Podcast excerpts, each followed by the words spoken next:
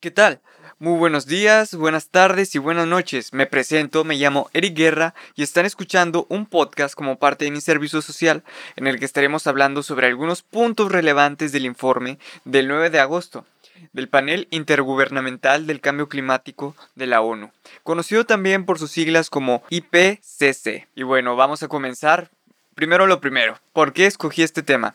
Bueno, para mí es un tema sumamente importante y acaba de salir este quinto informe, como ya había dicho, el 9 de agosto, por lo que aprovecho la oportunidad para darles algunos datos relevantes que se mencionaron en el quinto informe y estos datos relevantes en cuestión yo los saqué de tres eh, fuentes principales de información las cuales son tres noticias una de la CNN News y dos de la BBC News bueno ¿y de qué estamos hablando cuando nombramos el grupo intergubernamental de expertos sobre el cambio climático, eh, que es el que hizo este quinto informe.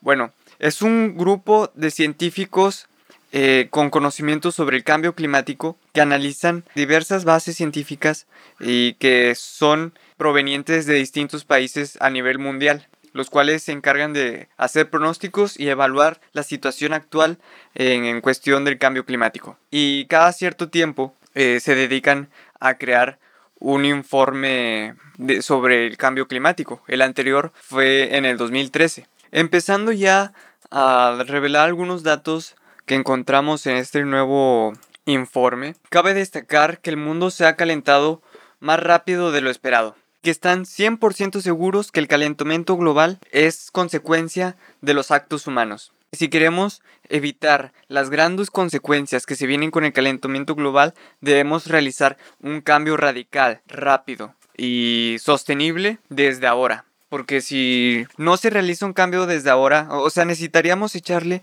muchísimas ganas ahorita a crear soluciones sostenibles alrededor del mundo, todos los países, o sea, poner todos sus esfuerzos por lo menos para evitar las grandes consecuencias que se vienen, porque ya justo con lo que tenemos ahora de nivel de CO2 que emitimos, de dióxido, de carbono, de metano, etcétera, etcétera, y de desechos y, y basura, ya como quiera vamos a tener repercusiones serias como en el nivel del mar, sequías, eh, lluvias eh, torrenciales, etcétera. Entonces este sería el primer punto relevante a destacar que en el informe, que si queremos actuar para no tener grandes consecuencias por lo menos en el futuro, deberíamos actuar ahora. Incluso Michael E. Mann, autor principal del informe del 2001, dijo, la conclusión es que nos quedan cero años para evitar un cambio climático peligroso, porque ya está aquí. Entonces podríamos decir que al menos los expertos nos están diciendo,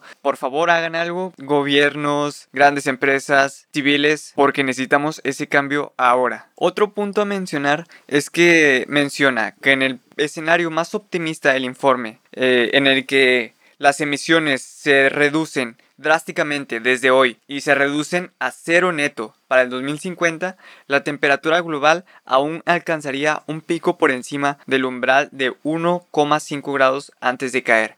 1,5 grados es el punto de no retorno en el cambio climático y este estaba pronosticado en el, en el informe del 2013 estaba pronosticado que llegara en el 2052 y en este informe dijeron, no, nos equivocamos, eh, fue en el 2040.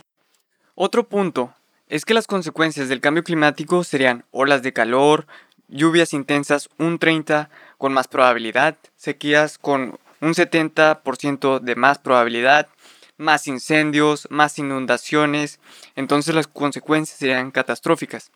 Pasándonos al siguiente punto, es que algunas consecuencias son irreversibles como el aumento del nivel del mar. Y por consecuencia vamos a perder zonas costeras alrededor del mundo. Por decir un ejemplo, una parte de Yucatán sería la que quedaría bajo el agua. Y bueno, esos serían algunos puntos que se tomaron eh, dentro del informe. Yo les recomendaría mucho eh, ver algunas noticias sobre el informe o incluso ver el informe directamente para saber las consecuencias, lo que deberíamos de hacer, de dónde deberían provenir eh, los esfuerzos para poder hacer un cambio significativo. Y eso fue todo por mi parte.